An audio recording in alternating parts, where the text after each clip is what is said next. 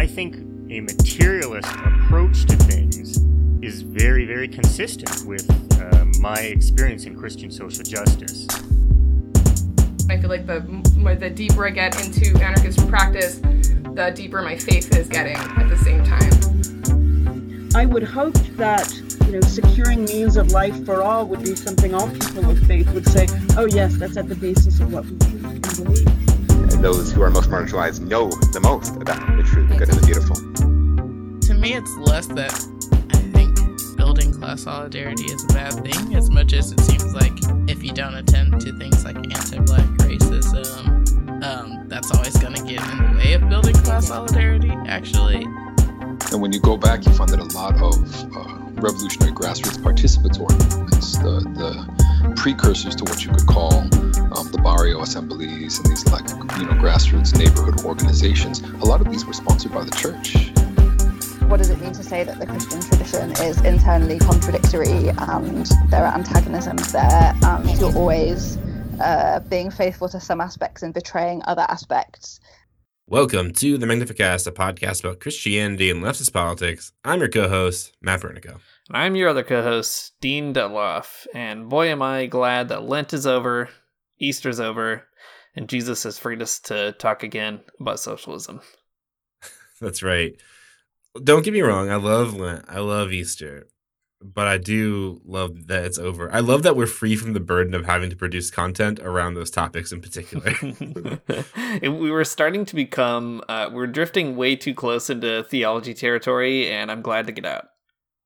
Yeah, totally. I mean, it was fun. I learned, I think I learned a lot of things. I've read the Bible more than I probably ever have in my entire life. um, nah, not really. Just kidding. But um, it was fun. But it's over now. We can talk about other things. So we're going to take a break from theology. We're going to take a break from the Bible, I guess a little bit. Um, we're going we're just going to take a minute to talk about another idea that gets us kind of excited on this podcast: participatory planning and socialism. That's right, folks. We love meetings. We love rules. We love um, highly regimented uh, sort of steps to taking taking part in our government. Um, you might remember a while back on the podcast, we did an episode about 21st century socialism in Venezuela. Really briefly, uh, if you don't remember, participatory planning is an approach to building socialism that decentralizes the government and then hands over the power to the people pretty directly. In Venezuela, it's like, you know, giving people uh, power through the communes, um, which are a part of how just the government works there, which is pretty neat. So there are a lot of experiments with with participatory planning around the world, um, but one we haven't really talked about much on our podcast is in Kerala, India. Dean, do you want to talk about Kerala? I do. Kerala is a really fascinating place. It is a state along the southern coast of India it has a really fascinating history of communist governments and coalitions leading the state, and also kind of trading off with non-communist governments and coalitions. Um, there's kind of a weird like uh, history of ping-ponging back and forth. Uh, but the first communist government was elected in Kerala all the way back in 1957 which is a pretty interesting time to have a democratically elected communist government. And since then, communists and their coalition government, which is the LDF, have been uh, competitive, if not dominant, in a lot of elections. And like we said, winning uh, government space um, in a variety of other contexts. And most recently, in 2021, the LDF won uh, a re election campaign in Kerala, which made it the first time that they were elected twice and that, that any government coalition was elected twice in I forget how long. But uh, anyway, a, a, kind of rare moment of people expressing trust in the party and in, in any governing coalition to continue governing. So it's a very fascinating place with an interesting history, but it also has a really neat uh, model for doing socialism, and we'll talk a lot more about it. Um, it is uh, called the People's Plan Campaign. And to mark the victory of the LDF in Kerala recently and the successes of their pandemic response as well, a guy named T.M. Thomas Isaac, who was uh, in the finance ministry in the Kerala government, the communist government, wrote a new book called Kerala Another World is Possible. And Matt and I decided we got to get it. We got to learn what's going on in this really fascinating place. And what's really cool about the book is that it demonstrates the ways that real socialists have addressed this current moment that we're living through, right? It talks about uh, how they've handled the pandemic. It also talks about the participatory planning, planning, and it gives you kind of like a a snapshot of the history leading up to that moment. So it's a nice little summation. So, given all that, it's a good opportunity for Christians on the left to follow along and think a little bit maybe about how we could engage all this and learn from a very cool, very unique experiment in how to do socialism. Yeah, totally. There's a lot to say about the politics of Kerala, and two dudes who've never even been to India probably aren't the ones to be saying it. we'll say that at the top of the episode here. Uh, there's nothing like having a podcast and constantly discrediting yourself. I think that's a good idea. um, but just the same, there is like a really interesting history of Christians that are involved in and against sometimes leftist politics in Kerala. And uh, we wanted to kind of like bring this all together to talk about the cool stuff we read in this book, but also talk about the Christian angle too. So you know, we are credible in some ways if you think about it. if you squint your if you squint your eyes just right, I think we look like two reputable sources. I'm sure so we've talked about things that we're less qualified to talk about than this in particular. That's probably true. That is 100% true. So, anyways, in this episode, we're going to talk about how cool participatory planning is, uh, but also make some historical notes about Christians involved in Kerala's politics along the way. Um, okay, so before we talk about Kerala, specifically, let's talk about participatory planning or this particular like arrangement of socialism mm-hmm. because it's it's different than what I think people oftentimes think when they think about socialism. Um, Dean, what comes to mind when someone says a socialist revolution? What what comes to your mind? What paint me a word picture of what socialism means for you? Right, right. Well, uh, okay, two different questions. You said first, socialist revolution. What comes to mind for me for that is uh, historical revolutions in countries like Russia, China, Cuba, Vietnam, right? Uh, revolutions that are massive social upheavals and then also face huge burdens of trying to figure out what to do, how to build a socialist country, both in the midst of civil war and then also beset by all kinds of other challenges. Uh, so that's what I think about when I think about socialist revolution. When I think about socialism, uh, I guess I think when most people hear, especially the word communism, they think of massively bureaucratized states, right? That's the the sort of the papers please video game is the idea, right? That uh, there's a, a, handful of uh, uh, unnecessary rules. There are people at the top who are kind of um, dictating it all. And, you know, there's actually some truth to that picture of uh, especially Soviet communism for sure, uh, highly bureaucratized in some problematic ways. But, um, you know, it's, it's maybe bigger than that. So I think most people think about socialism eh, or communism, at least, in that bureaucratized way. Uh, for me, though, when I think about socialism, I think about people's power. And you can get people's power in lots of different ways. I think sometimes you can actually do some stuff with bureaucracy, uh, but you can also get it in a bunch of other ways too. And I think that's what I love most about participatory planning. It's like one more way in which people have tried to achieve a socialist vision, right, of equity and, and justice for uh, for all people in a society. Is that a good enough summary? What do you think, Matt? Yeah, it's a pretty good one. So, okay, people, someone says communism, someone says socialism. They think of you know guys with guns and and you know gals or non-binary people with guns too. Everyone's got guns in these great revolutions. and they got tanks and they're in the jungle and whatever. And like you said there's civil war going on and there's also like um, you know the massive societal transformation lots of like sort of messy conflicts. And also dean like you said some um, very boring and maybe rigid bureaucratic structures sometimes.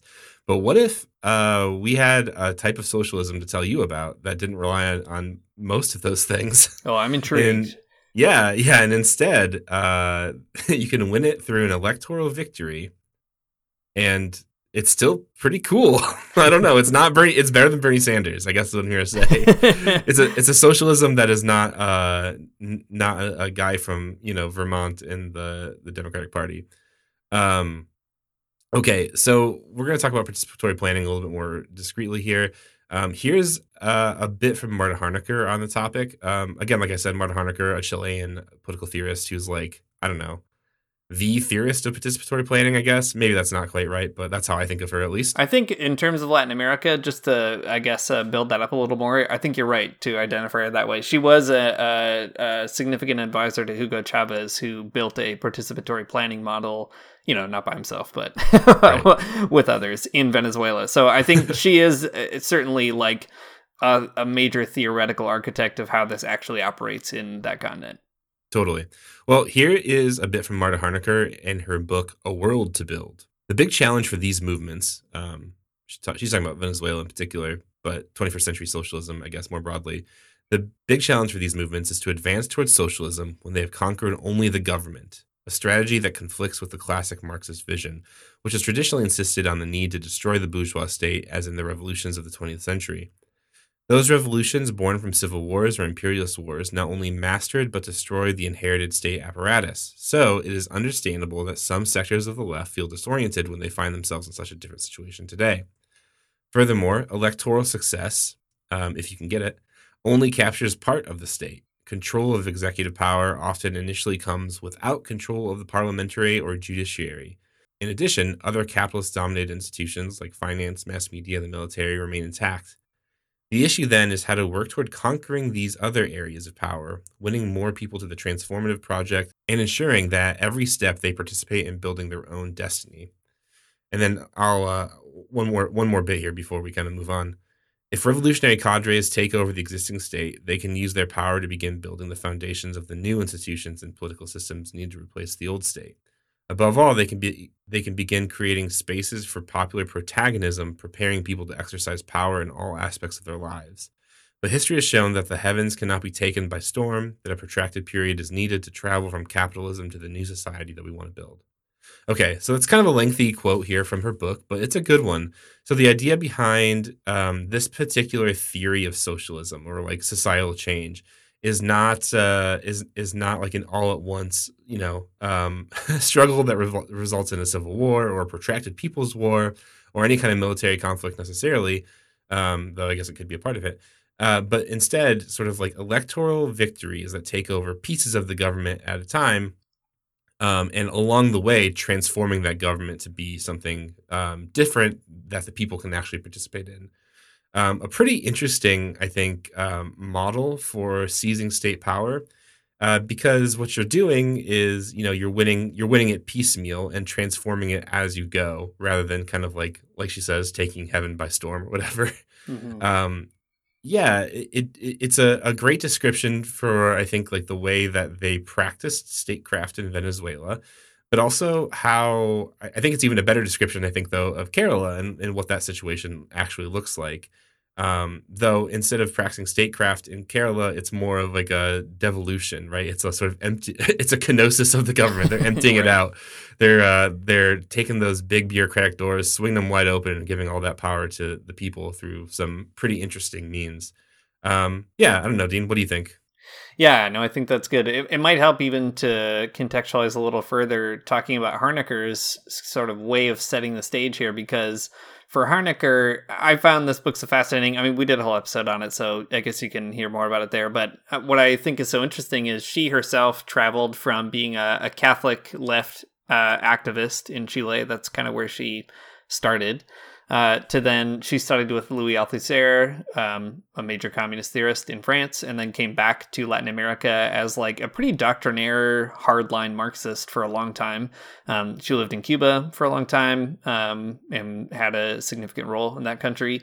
And as what was called the the pink tide started sort of crushing all of Latin America, which is like basically a bunch of sort of lefty governments of different stripes were all like elected in the period of like 10 to 15 years um, across the the continent. Uh, as that was happening she really took the time to like understand that process and think through what it means. So i think what's so fascinating to me about harnecker sort of playing with these ideas or observing them and, and contributing to them is it's trying to find a way of building socialism when you know that you're not going to get a revolution, right? Like yeah. she has been part of a revolutionary country. She lived in Cuba. She also was part of uh, Allende's uh, experiment in Chile of elected socialism that ended badly, right? Was overthrown by a coup. So she's trying to observe, like, let's say you can't have a whole revolution uh, overnight in a country like I don't know Ecuador or Venezuela even or Bolivia, right? Uh, all these other countries, but maybe you can get your hands on some pretty significant levers of power. What would you do with that? Uh, what could you do with it? And I think that is also a way more realistic uh, set of questions for socialists today, especially in countries like Canada and the US, where, let's face it, there's not a revolution uh, on the horizon. But maybe if we got extremely lucky and worked extremely hard, maybe you could capture a part of the state somewhere, you know, in these, uh, in the belly of the beast. And what would you do? So I think that's what I find so exciting about uh, these experiments in the global south is if you're a person reading in the global north it's like uh, they've already you know traveled quite far down this road and there's a lot to be kind of gleaned from all that yeah that's right i mean there is a sense in which this is like a very serious type of democratic socialism um you know because it's it's it hinges on winning an election and, and then transforming what you've won and it's cool, man. I don't know. It, to me, it's really it's really exciting because it does seem extremely possible. Uh, though you're right, it would take a lot of hard work. It would take a lot of luck. But at the end of the day, this is like a question of organizing and like mm-hmm. winning local elections, and then like doing something with it. And and exactly your, what you're saying though, right? Like winning an election and then figuring out like what is the socialist thing to do with the power I've gained. Um, right. And I think what's cool though is that in this particular arrangement, it's not like like the the answer to the question like what's the socialist thing that you do um it's not like create a giant bureaucracy it's not mm-hmm. uh it's not i don't know do something like really radical yourself as sort of like the singular elected socialist protagonist in office or something instead the answer is always like transform the state so people can actually be involved in politics mm-hmm. and that's super compelling in a way that like I don't know, being being you know your own, being the Lenin of, Ohio is right. It's it's it's way more compelling because like it's about empowering people to make decisions in their lives rather than making decisions for them and creating some kind of like new, I don't know, governmental organization or something. Uh, to me, that seems kind of exciting. Yeah. Uh, although the one end of Ohio does sound like an extremely awesome emo song that has yeah. yet to be written. Yeah, um, it'd be but, good. Uh, I think it's also interesting too because um, this model or this way of thinking, participatory planning, participatory socialism, um, I think that it's cool to see that it, people kind of come to this conclusion from pretty different parts of like socialist history or kind of socialist traditions. So, for example, um, in Venezuela, like the experiment in that country is not perfect, right? Like even the the Communist Party of Venezuela, for for example, is like at times a uh, sort of um, like part of the the PSUV, the the ruling Socialist Party. Uh, at times they work with the PSUV, and then at times they form a leftist opposition to the PSUV. Right, so it's not like every leftist in the world is kind of on the same page, but nevertheless, like the Communist Party of Venezuela is like very into the communes, right? Like the the disagreements are are otherwise, or like. Uh, Hugo Chavez was not a um, a Leninist, or at least I don't know, not in the way that other people are. Uh, but nevertheless, in Kerala, you have something like the Communist Party of India, uh, Marxist, which is coming out of a certain kind of Leninist tradition of its of its own kind, um, and it too comes to this kind of conclusion, but again in some different ways. So I think I don't know. Well, I guess the reason I'm saying that is you mentioned Matt. This is like a radical democratic socialism, which I think is exactly right. Um, but it's also like not democratic socialism in the way that we think about it even in like the US or Canada. Like right. it's a it's a democratic socialism in the sense that it is like you know ramping up the democratic impulse in the tradition of socialism and and Marxism too uh, in most cases. So just a really neat way of like uh, I don't know bringing a lot of different left-wing threads together under a, a structural kind of change. Yeah that's true. I mean um de- like democratic socialism in the United States, right? It's like it's seeking to get people in office, and that's cool and good, and I'm I think they should, right? But there's like there's more on the line, I guess, in this thinking. There's a more a more radical type of democracy, I think, um, yeah, at stake here than getting more DSA people elected or something. Which again is fine, nothing wrong with that. Yeah, but like. But what if we got people elected to office who also said, and now the people, I will empower them through the, through the government. Uh, pretty rad. Right. So, all right, we should turn to Kerala here in just a moment. But uh, before we do, um, Marta Harnecker herself took a really strong interest in Kerala. So she passed away not too long ago. That's why I'm talking about her in the past tense, I guess. But uh, she uh, writes some interesting pages about Kerala in this book. And uh, one thing really stuck out to me, and I thought maybe this would be a good way of leading in and also maybe pausing to bring in a bit of a weird Christian angle right off the bat here. So she says uh, during the campaign in Kerala, talking about like building this uh, People's Plan campaign, they applied the principle of subsidiarity. That is, anything that an entity at a lower, more local level could do should be done at that level. And only those tasks that needed the intervention of higher levels of administration should be delegated upward. Ooh, So- Catholic idea. Yeah, I know, extremely Catholic idea, and very funny to see it in this book. So uh, I'm not sure if you know. I I think this is pretty clearly coming out of Harnecker's own experience in the Catholic Church, interested in the language of Catholic social teaching and so on. Although she was not uh, uh, a Catholic sort of well, I don't know, not a, not a practicing Catholic thinker by this point in her life. But it's really fascinating that she chooses that term subsidiarity and explains it in that way, which is totally consistent with the way the the Vatican talks about subsidiarity as a way of describing what they're doing in Kerala. And uh, there are two reasons I really like that. The first is subsidiarity is like a constant nagging problem in Catholic social teaching. Uh, nobody ever knows what it means, and no one can ever tell you what it means. it's like sort of a vague concept that feels like it points to something specific, um, and in principle, it kind of does, but like in practice, people ha- give all kinds of weird examples when they try to parse it out. So, for example, like in the United States, I've heard people talk about subsidiarity, saying everything from like, yeah, it's it's like we have a municipal government and a state government and a federal government, and you know you don't want to get all that messed up, and then we've got the family in the mix there, whatever.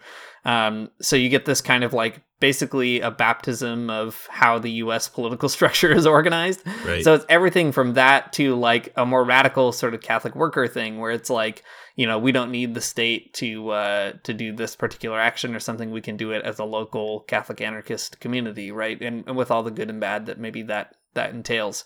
Uh, so what I love about Harnecker using subsidiarity and pointing to Kerala is she's like, no, this extremely specific way of thinking about uh, transforming government that is subsidiarity, and I like that a lot. So that's the first thing I like.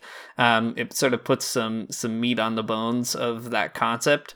Uh, and the second thing I like is that um, it also transforms the way we think about subsidiarity, right? Like when we have a sort of concrete example like Kerala, it makes us say, or like at least it makes me think, like if I was ever going to use the term subsidiarity, which I often try to avoid for the reasons I just described, uh, now it would be very easy for me to be like, oh yeah, when I talk about subsidiarity, I mean something kind of like this, like what they're doing in this real part of the world, and that helps me to kind of deepen my understanding of the principle. Anyway, uh, very cool that she uses that term, and I think it should be a boon to like Catholic people on the left to be able to point to a place like Kerala and say that is what we're about.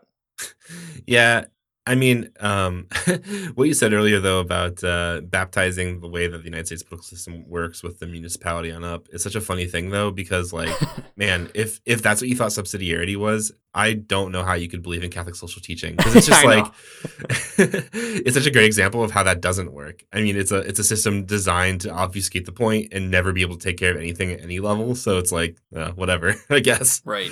Uh, but yeah, I mean, I think uh, uh, when we talk about it more specifically here in a minute, I think subsidiarity even makes more sense in terms of people's planning. But um, I think this is this is the right this is the right definition of subsidiarity. This is the one that I like for sure.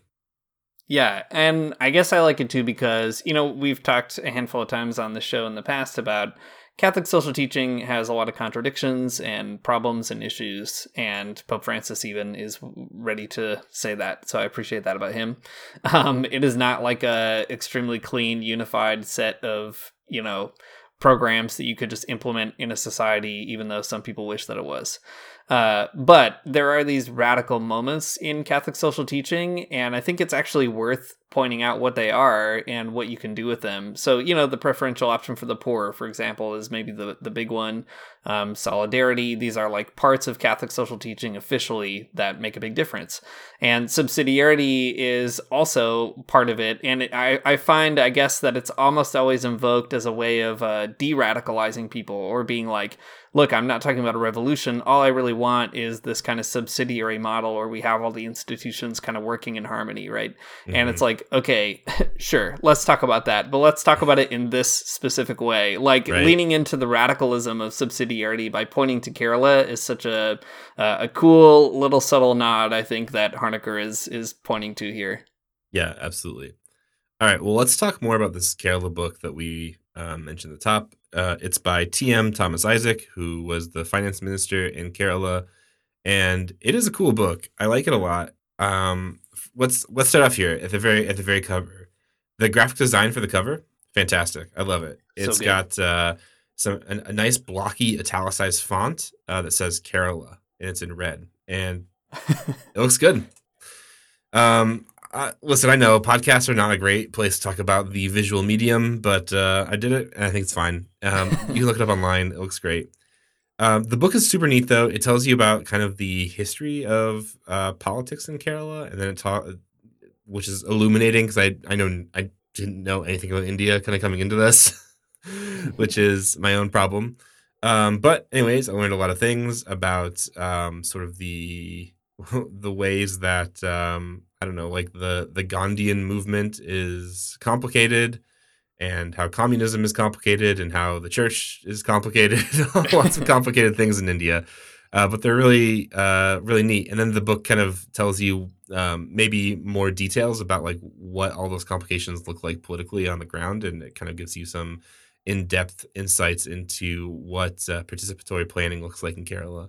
Um, so let's let's start off here though uh, from this Thomas Isaac book um, talking about the People's Planning Campaign. Uh, so he says this If the People's Planning Campaign was indeed a political project of the left in Kerala, how come the non left governments in Kerala continued the project?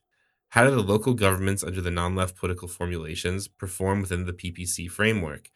This was precisely the challenge how to design a program platform that could accommodate a diversity of views in multiple party formations. What democratic decentralization achieves is the creation of a democratic space at the local level for popular mobilization and democratization.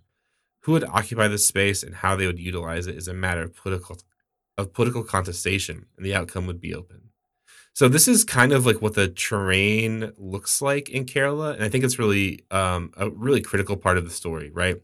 So, like we said at the top of the show, in 1957, a communist government gets elected to Kerala, this like state in India, right? And this directly correlates to what we were reading from Marta Harnecker, where where you can only seize part of the state, right? It's not like all of India is you know under this like elected government. It's just this one state. It's like I don't know. I mean, it's not a great analog, but it's like if there was a Lenin in Ohio. Um, but like the the key here is that you know the communists were elected in this one particular state and they had sort of like some say over the government there right? And like we also were mentioning earlier there's lots of ping pong back and forth. There's sort of like you know different parties that that ebb and flow. There's sometimes when you know the communists don't get elected and that's a whole thing. But what they do is really fascinating. And instead of building a giant governmental bureaucracy, they start this campaign, the People's Planning Campaign, that provides a framework for how politics are going to work in Kerala, uh, no matter who's in charge, right? So, regardless of, of whether the communists are in charge or not, the the People's Planning Campaign creates uh, a sort of a, an infrastructure so that there is a way that democracy happens in Kerala, and um, it, and and regardless of who's in power, I mean, like that matters for sure but the the basic framework will still kind of be there. It's kind of baked into the the, the political structures of the state, and um, in in a certain way of thinking, like that makes socialism a little bit undefeatable, right? Even if the even if the government is, uh, even if the communists, even if the socialists, even if the LDF is not in charge, there's still a sense in which the people have a whole lot of power to do what it is they want to do. I think that is what's so fascinating about the model. So, in the history of communism and socialism, the states that last tend to be the ones that have, you know, a, a big one party state that uh, makes everything go the way it goes and some of them are more participatory than others. You know, Cuba, for instance, has like a very participatory democracy, even though it's a one party state. um, as opposed to others that are maybe harder to parse out. What is so fascinating about Kerala is they, they can't rely on having a monopoly of political power. In fact, they know basically that once they're in office, their their victory is going to be very fragile, and they're probably going to be out of office. So they only have you know X amount of years to get something done, and then they're going to wait around. And so this kind of solution or this idea for the People's Planning campaign, um, it came about in the 90s, and it's very, very radical. So the idea is, like Matt was just saying, they've only captured part of the government. They don't have the federal government, which is actually quite antagonistic to Kerala in a lot of different ways. Um, and not only under the, the left wing governments, just in general, because India's a big country with a lot of things happening. Um, and uh, and in some ways, the federal government can be friendly to the left wing governments at different points. I don't know. It's a long, complicated story, like Matt was saying. But um, you know, the fact is they they have these kind of like ceilings of limitation.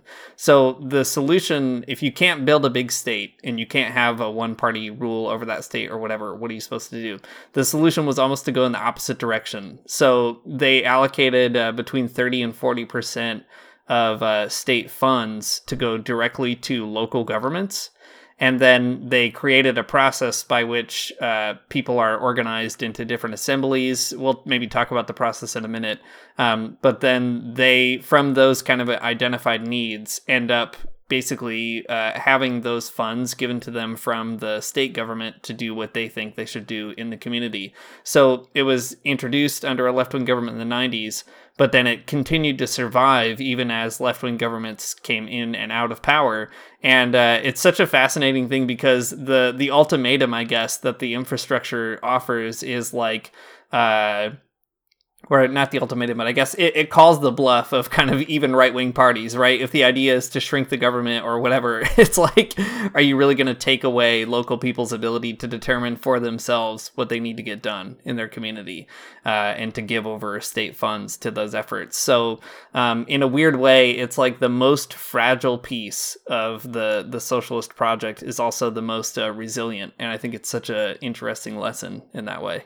Yeah, totally. I mean, there's something kind of algorithmic about it where it's just like these are the rules to our government, and we've created. We've kind of you know set it out here, and uh, maybe the people in charge they'll change places, but this like the fundamental rules can't be like the fundamental mm-hmm. rules of Kerala um, are such that you know the people have to be in charge. The people have to be making these decisions, unless like you know un- unless a, another huge societal transformation came and changed it all, which is possible, but like it'd be a big problem. you know, it's not like it could yeah. happen overnight. Um, yeah. Well, here's here's another bit. I guess that's kind of an important piece here from the Thomas Isaac book that we've been talking about. He writes From the outset, the People's Planning Campaign demarcated itself from neoliberal decentralization programs that were being advocated by international agencies like the World Bank as part of their structural adjustment programs. Local, Local planning and not the free market was the central fulcrum around which the decentralization in Kerala unfolded. Devolution can be a strategic response of the affirmative democratic state to the neoliberal onslaught. So, this is important because decentralization can have different types of character, right? Like in Kerala, the decentralization that's happening is, like I said a minute ago, and I kind of like this analogy, but it's like a kenosis of the government into the people. Mm-hmm it's emptying out all of the things that governments do and kind of handing it over to the people's planning campaign. It's like all these different um, local bodies are are now going to start doing the things that the government did do. And that's markedly different than a type of neoliberal decentralization, which would, you know, which empties out the government and instead of giving the powers and responsibilities to the people, they give them to uh, like Lockheed Martin or whatever, mm-hmm. right? Or uh, or some other like big corporation, some kind of private the privatization of uh, of public goods. That's still decentralization. It just sucks a lot. Mm-hmm. So th- this other type of decentralization, though, giving it to people, is uh, pretty profoundly awesome. Uh, because you know it doesn't it doesn't matter what the market says. Uh, it doesn't matter if um, you know like if the market says uh, the most profitable thing is to privatize your water, um, it doesn't matter in Kerala because local planning takes precedent over that. And if the people of Kerala don't want their water privatized, it will not be. And that's pretty cool. Yeah, and uh, it's great to pull out the difference between uh, the international pressures too, because um, the like we've talked about on this podcast before, the World Bank, the IMF, these other international bodies, what they want in the global south is to make the whole world smoother for capital flows, right? Um, that's the the modus operandi of these kind of international capitalist schemes is to allow capital to come back to the global north as quickly and easily as possible and to extract as much as they can. And so the way that they do that is they offer all kinds of loans and, and monies to poorer countries in the global south or developing countries. And the strings attached are that in order to receive the money they have to privatize a bunch of stuff. So maybe the maybe they already have a robust education system or healthcare or public transit is usually a big one. Um, the strings attached will be you have to privatize that or eliminate state funding and it you know the the what you get in return so the theory goes right is access to foreign capital. Um, you get access to foreign investment and the hope is that that kind of capital and investment will then give you a, a bigger base on which you can develop your society. And you know surprise decades later that has not been the case in the global south. Um, and so what's really neat about this experiment is it's the i guess kind of accepting that they're not really going to ever have the means to create a more centralized structure. And so the way to resist neoliberal decentralization is to just do it on purpose and do it with thought and do it in a way that doesn't prioritize making the world uh, smoother for capital, but rather uh, making it more textured in a local way, right? Um, giving people, uh, it, it basically is making a bet that if you give people participatory power, they'll want to keep it, as opposed to the neoliberal bet, which is, uh, you know, if you basically outsource all of the uh, the profits or or uh, labor that you can, um, then uh, people will eventually magically sort of benefit from it and uh, and want to keep it, which of course they don't. So it's a, a really cool challenge to like international development policy in general. Yeah, you know, the the the local planning part of it to me is so cool because there's something so fundamentally like unobjectable to it. You know, because it's just like you could ask anybody on the planet. Well, I mean, I think you could ask most people on the planet at least.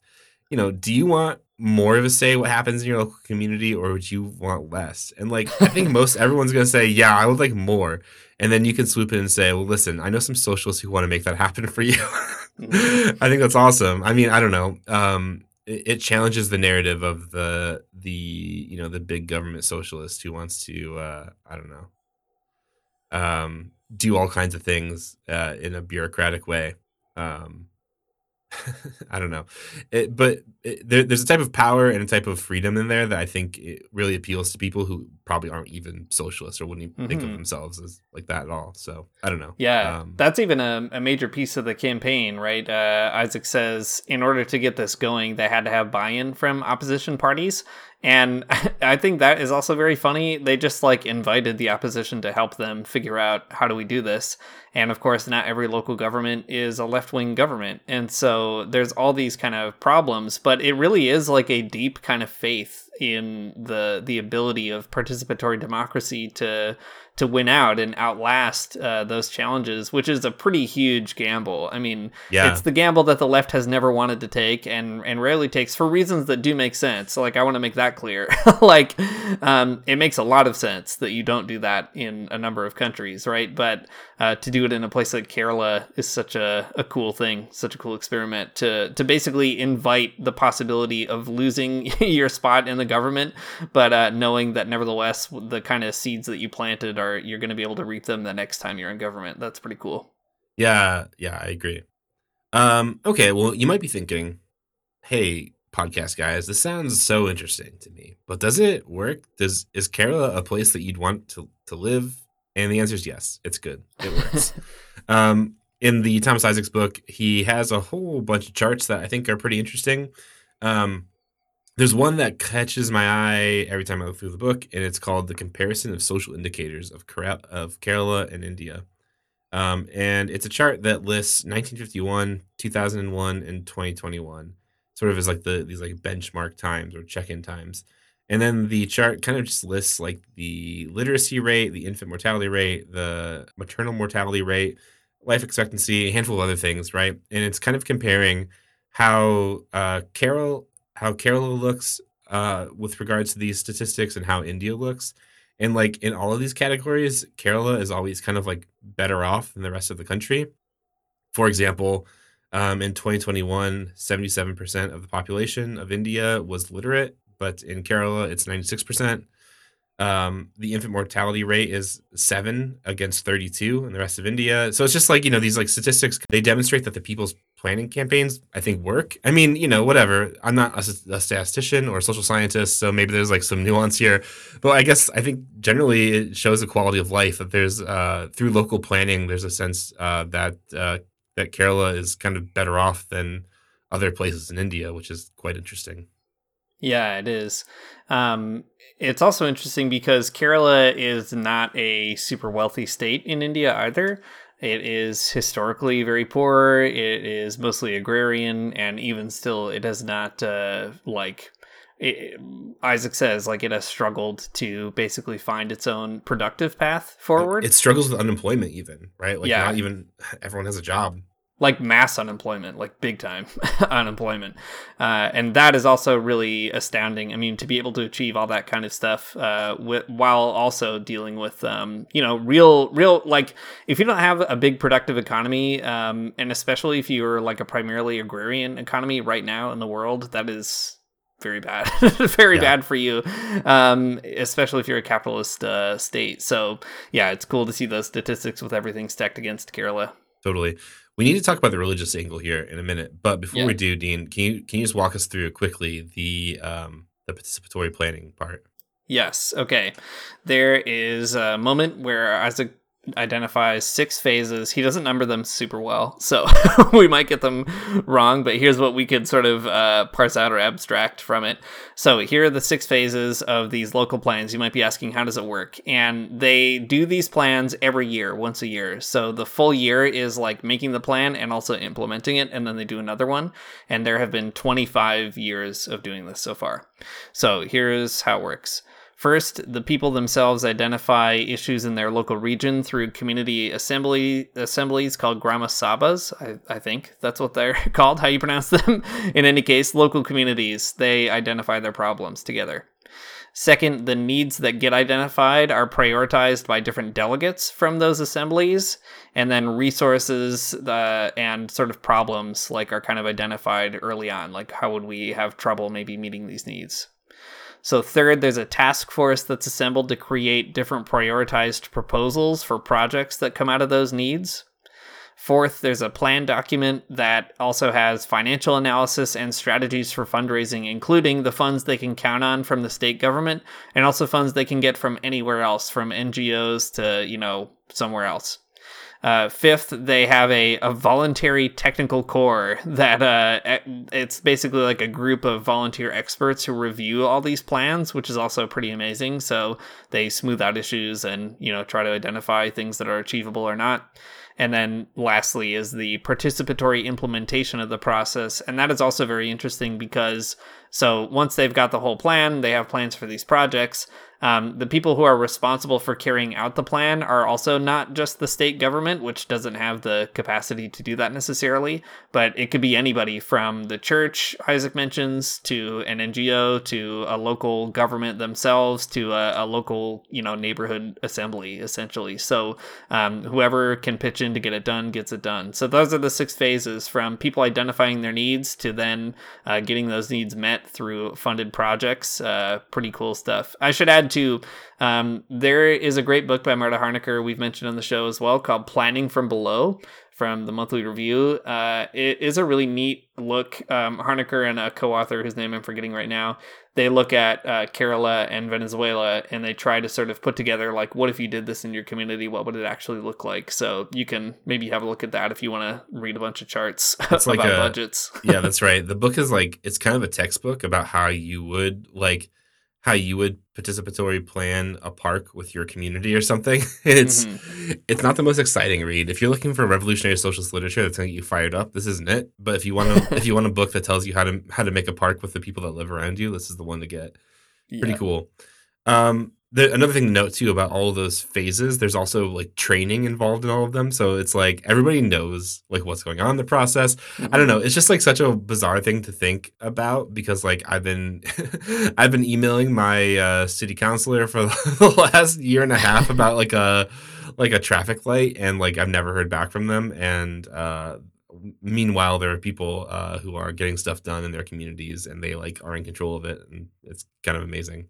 Mm-hmm. Yeah. Well, uh, lots more that we could say about Kerala, and lots more that you can read about in this book. But I agree, Matt. We should turn toward the end here uh, to some Christian stuff. So it's not just subsidiarity. We're not just reaching here. Kerala is a really interesting uh, state because it also has a pretty significant population of Christians and they have ranged from uh, generally very anti-communist, as you could guess, at certain points in history, to also having a pretty impressive contingent of uh, liberation theology inspired folks. Uh, Isaac actually kind of downplays them, I think wrongly, uh, but there are a ton of really interesting folks. I mean, they they're a minority strand for sure, but also a very important one. Um, so one person, for instance, that I've been reading lately is a guy named Sebastian Kappen, K A P P E N. And actually, if you're interested in extremely niche Jesuit literature from Kerala, India, you can buy these books. Um, they're from, what is the name of this place? ISPCK. Um, ISPCK, just search that in Kappen, and there's a handful of volumes of essays by him. Uh, so he was a Jesuit liberation theologian. You can buy these books for cheap from India and uh, they're basically a bunch of essays he wrote in like the 60s 70s and 80s so as the government was kind of flip-flopping between left and right um, and he's sort of thinking through what does it mean to be a christian? Thinking about the poor.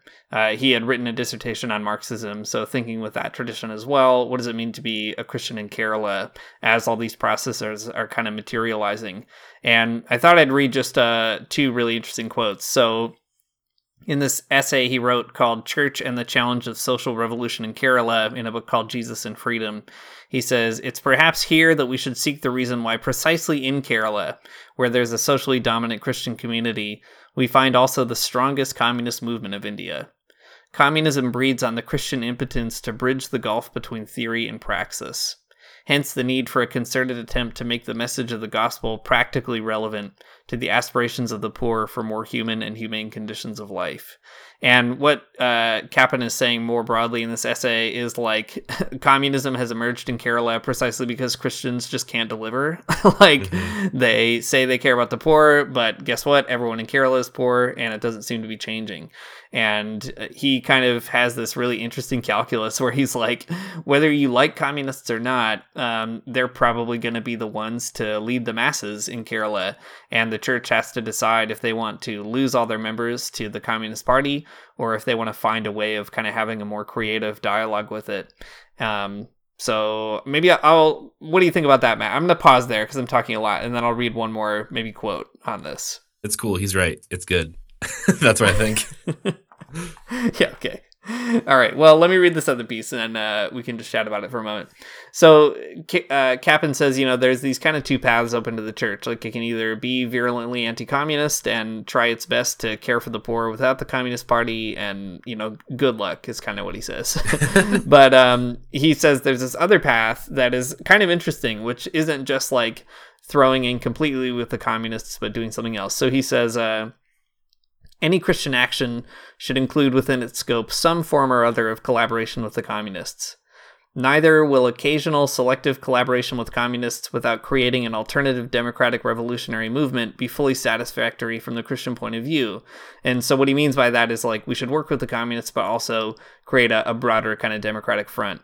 Um, which, you know, whatever, you could agree or disagree with that. Uh, but he goes on to say, um, uh, Christians should form a democratic revolutionary front with the adherence of other religious believers based on commonly shared ideals.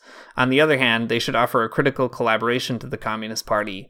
They should judge each measure, each program sponsored by the Communists on its own merits and offer or withhold support according to whether the objectives aimed at and the means to be employed align with their demands of justice and equality.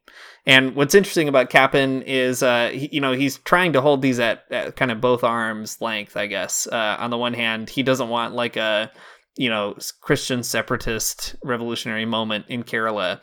Um, but he also doesn't want to say that we should just sort of uncritically join the Communist Party uh, and its initiatives either. Um, and there's a lot of historical reasons for that. Like the Communist Party of India, Marxist, was very power- powerful in Kerala, but also had led to some disillusionment in Kerala too, because like they would come into government, they would get some things done, then they would get booted out, and that kind of cycle creates a lot of like participation fatigue. So really, what Kappen is saying is, you know, we should uh, see the Communist Party as like the right way to sort of lead the masses for now, but also be willing to be like, we might need to do something more because maybe they're sort of too caught up in in this electoral process, and we need a deeper a deeper transformative change. So anyway, super fascinating character, Sebastian Kappen. Um, he's the guy I keep telling everyone to read these days. yeah, well, I think it's an interesting, interesting approach, right? Uh, critical engagement, um, critical support, but also, you know, not being uh, not being too overzealous about just throwing in with them. Uh, I think that's fair enough, um, especially for an organization, the Catholic Church, that is like broadly anti-communist. Pretty good, right? Exactly. okay, so uh, we've got Kappen here writing liberation theology stuff, right? Um, about uh, a way to engage with with the communists in Kerala, and I think that's really interesting. Um, though there's all kinds of other examples where uh, where uh, s- some pretty radical clergy, some priests and nuns in, in the Catholic Church, uh, they they do a little bit more than just sort of like critical support. I guess is what, maybe a way to put it. Uh, so I'm going to read this piece here. This is from an article in India Today from 1984 um, about uh, a sort of like political uh, conflict called the Fisherman Agitation. I mean, I don't know all the details of the story because, again, I'm just a guy on a podcast, but uh, I can kind of set the story up a little bit here. So, Kerala is a coastal region in India. It has like a giant coastal area. It's a big waterfront, and because of that, there's a lot of fishermen. Um, so, the government at the time, which was not the the Communist Party, it was different people, um, a coalition of sort of like center parties. Um, they were I mean, basically, what it comes down to, as far as I understand it, at least, they were trying to like overfish um, the coastal regions with some like sort of mechanized means. Um, the fishermen were trying to put a stop to that. They wanted to have sort of like a period of time during the year where they did not fish, like three months they didn't they didn't fish, so the fish could repopulate. Um, and I don't know, they just weren't having it. Uh, governments are going to government, right? The uh, the fishermen weren't being heard, and that is a huge problem. So that led to this this uh, whole scenario, the fisherman agitation. Uh, so I'm going to read this bit here from the magazine. I think it kind of does a pretty good job of laying some of this out. Um, so here it is. The fishermen's agitation, which is led by Father Thomas Kocherry of the Redemptorist Fathers Order, has bewildered the politicians and the church hierarchy of the state. Kocherry has organized the fishermen under um, a, a, different organization uh, full of words I can't pronounce because of my dumb American brain, uh, under the acronym AKSMTF. He is aided by a group of militant Catholic priests and nuns. Sister Alice, one of the nuns, has begun a hunger strike, and then there's other women um, in and priests in different regions who are uh, who are fasting, who are doing the hunger strike. Uh, it says also uh, recently fisherwomen and nuns paralyzed road and rail traffic near Trivandrum, which is a place in India, for hours in support of the AKSMTF demands. The involvement of the clergy has embarrassed both the chief minister, who handles the fisheries portfolio, as well as the traditionally anti communist church, which supports his government. The powerful Catholic Bishops' Conference, which has so far maintained a studied silence on the subject, has begun a conclave to discuss the religious fallout of the agitation. The divisive efforts here of the Latin Catholic bishops have resulted in bloody clashes, they say. Um, at present, the Kocherry group is better organized and is also alleged to be more violent. Accusations that his behavior is not fitting for a man of the cloth are brushed aside by Kocherry. He says, I may stand for a leftist ideology, but that does not mean I'm an atheist. The priests and nuns who are with me are not only religious, but also duty bound to these poor fishes to these poor fishermen. Kocherry is known in the coastal villages as Naxalachan, who which means Naxalite father, which is sort of a reference to, to like an insurgent group um, in, in India. It also claims that his organization is actually just a trade union of all fishermen in the state. So, okay, on the one hand, we've got critical support from Sebastian Kappen, uh, which is uh, a good note, I think, but then also. Um, this is what critical support maybe sometimes looks like, right? a real man of the people, a really man, uh, a man of the fishermen. um, who's uh, ready to kind of throw in with people who the government is happy to ignore. So I don't know, pretty cool. Thomas Isaac downplays and uh, sometimes kind of paints the picture of the of the church in Kerala as sort of antagonistic only, but uh, sometimes they were antagonistic to people who weren't communists, and that's interesting.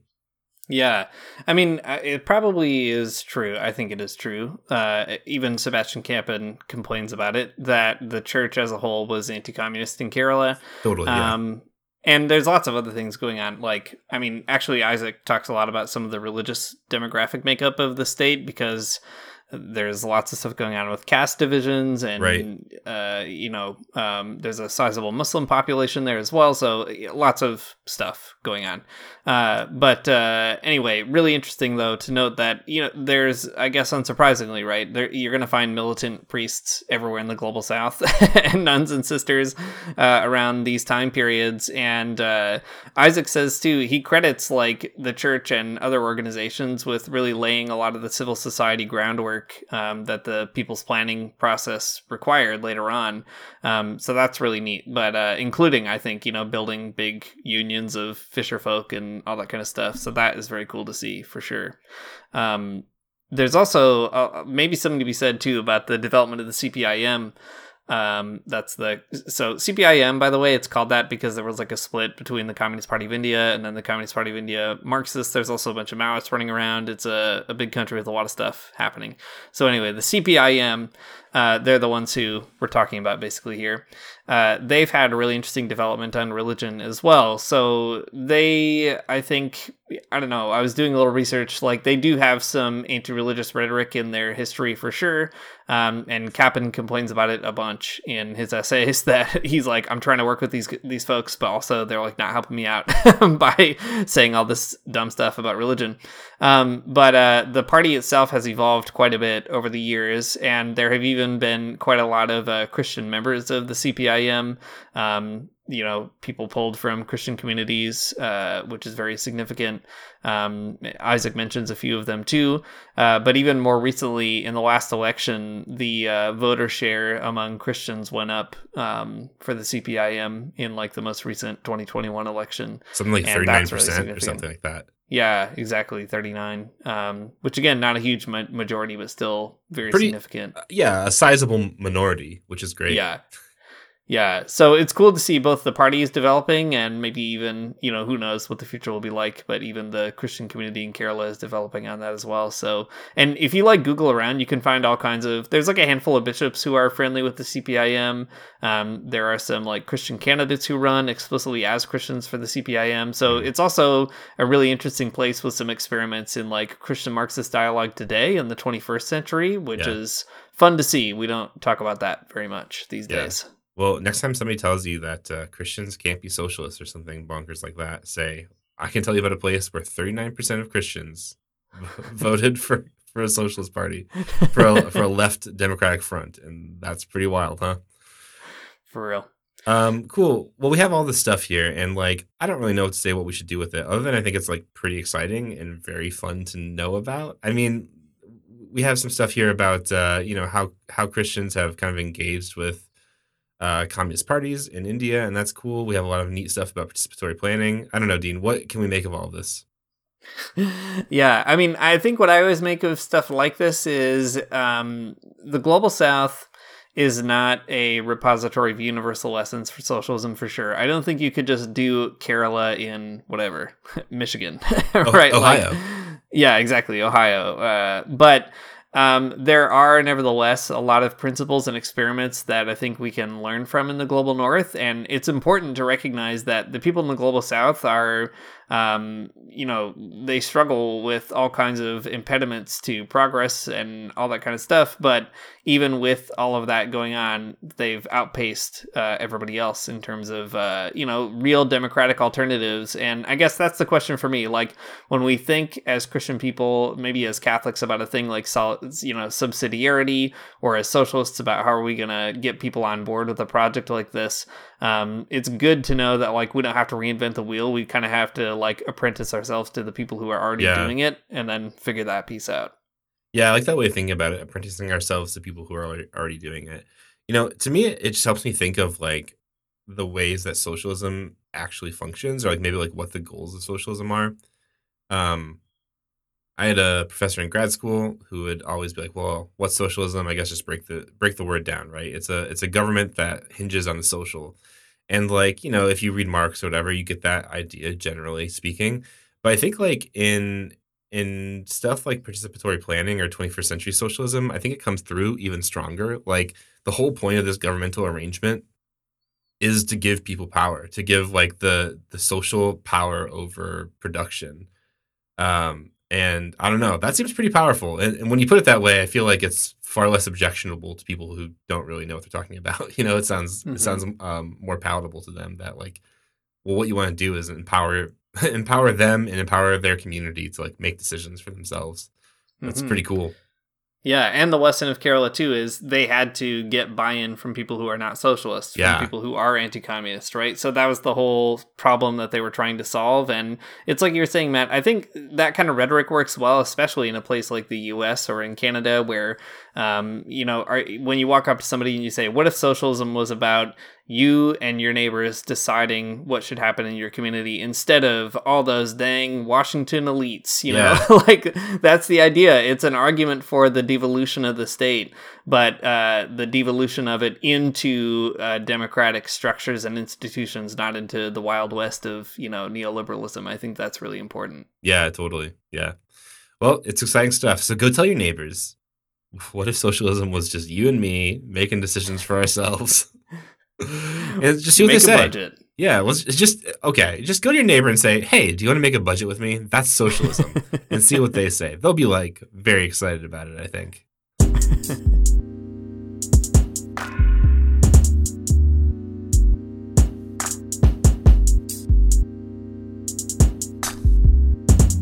Thanks for listening to the Magnificast. If you like what you heard, you can support us on Patreon at patreon.com slash the Magnificast, and we'll use that money to make our big budget for funding the London of Ohio to deliver us all uh, in a participatory way in the Midwest. Um, you can find us on social media. Uh, let's see. If you support us on Patreon at $2 or more, you can also join a Discord where we're talking even more about all this kind of stuff.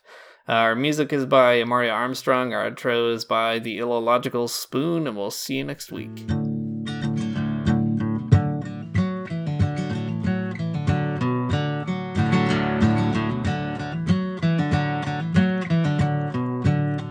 I don't wanna get up for church in the morning, church in the morning, souls alive. Heaven come to earth and there won't be no church. We'll meet down by the riverside. There we'll swim with all creation. Never get tired, never bored. Don't worry, someday there'll be no dam between us and our Lord.